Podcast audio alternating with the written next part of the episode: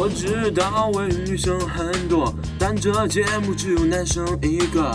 一百秒的体育快讯，还有一个体育故事。欢迎来到体育 Friday。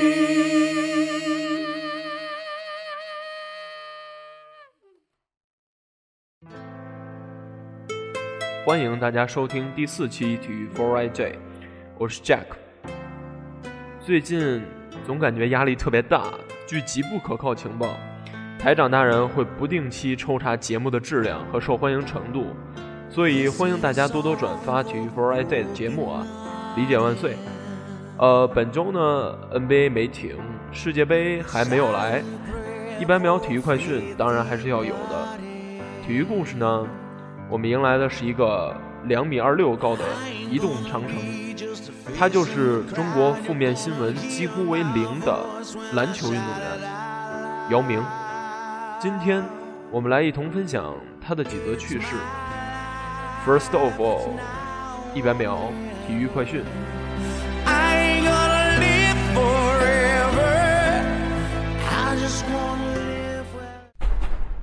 一百秒体育快讯。首先来看的还是 NBA 方面，灰熊一百零二比九十负于湖人，森林狼三分惜败国王，勇士不敌开拓者，尼克斯客场一百比八十九胜公牛，魔术八十八比九十七负于篮网，猛龙一百一十六比一百零七不敌活塞，雷霆九十七比一百零二不敌步行者。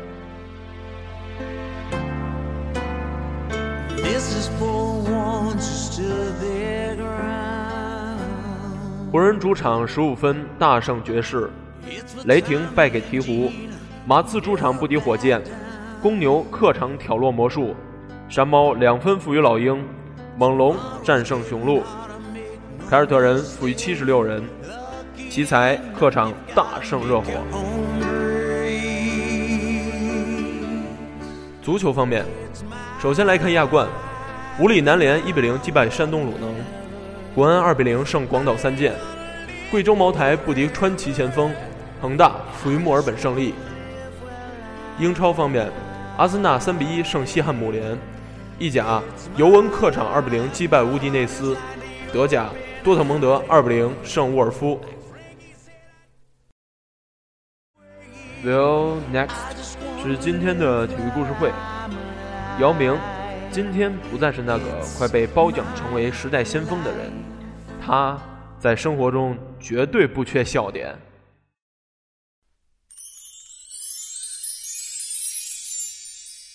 体育故事会。首先，我们还是来看一下姚明的基本资料。姚明，身高两米二六，体重一百零四点六千克。鞋码十八码，国籍中国民族汉族，出生地上海市徐汇区，出生日期八零年九月十二日，效力球队 NBA 火箭队，专业特点二十英尺外精准跳投，别名冥王、移动长城、小巨人和大姚，位置中锋，祖籍苏州吴江。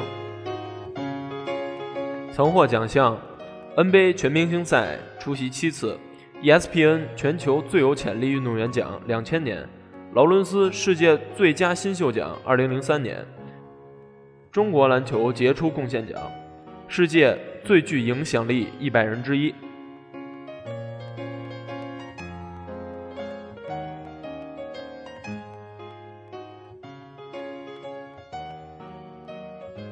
姚明。童年趣事：小时候像个女孩，打牌脸上贴的纸条最多。姚明的童年在上海康平路九十五号度过，当时与姚明一起玩耍的孩子有五个，姚明在五个孩子中年龄排第二，却温顺的像个女孩子。大家一起打牌，姚明脸上贴的纸条最多，因为其他人联合起来整他。每到这个时候，姚明一点也不急，反而憨笑。有一次，他挨了一个小朋友的打，不还手也不争辩，而是直接去找了那个孩子的爸爸。叔叔，他又来打我了。他打你一下，你就还他两下。不行啊，我妈妈说不能打人的。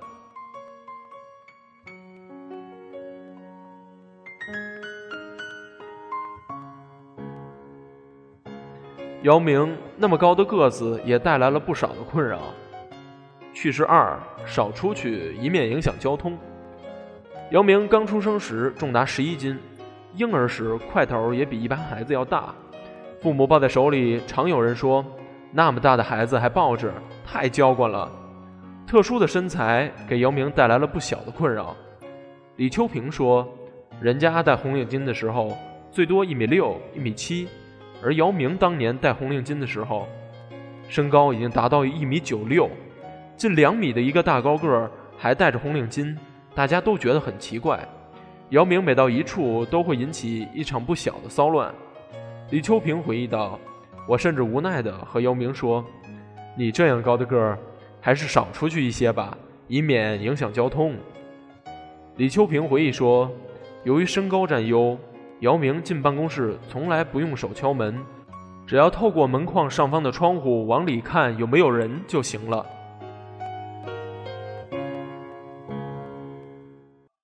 如此庞大的身躯，想必饭量也小不了。趣事之三，饭量大了养不起。当年进体校只为喝牛奶。姚明出生后，父母工资的大部分都用在了伙食上。一对亚洲身高第一的夫妻，再加上一个猛长的儿子，那点工资早就有点不够用了。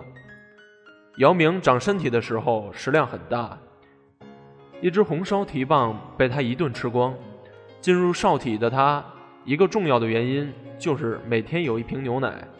姚明九岁的时候去少体练球，姚志远有时兴之所至，就在宿舍前跟姚明玩玩篮球。姚明显然缺乏敬业精神，因为每当自己投进几个球后，姚志远就得给他买点小玩意儿进行奖励。后来，姚明调侃道：“刚开始的我是受贿赂才打篮球的，进了火箭队，饭量当然依然不减。”泰勒曾经爆料说，姚明刚到火箭时，有次我们带他去吃香辣鸡翅，就是非常辣的那种，姚明竟然一次吃了五十个。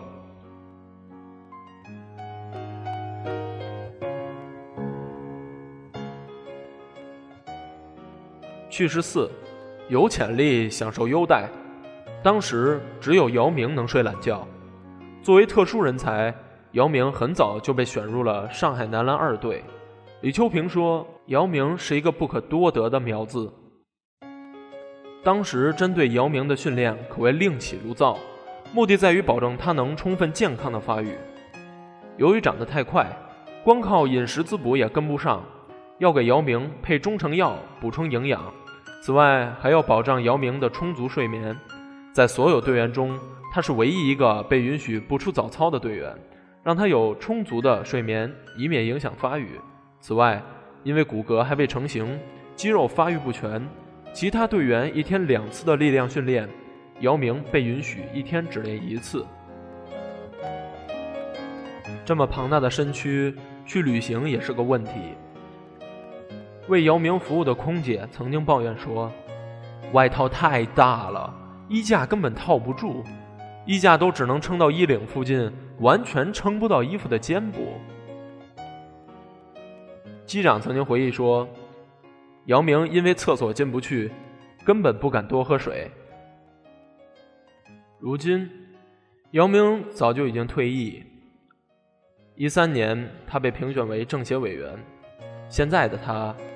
享受着平静的生活，也许多年以后，我们都老了，但我们一定不会忘记那个曾经带给我们感动、欢乐，让我们为之忧心、微笑的东方小巨人姚明。第四期的体育 For a Day 到这里就全部结束了，感谢大家的守候收听。下周五我们再会。音乐 For Right Day，每周五晚准时推送。下周让我们不见不散。拜。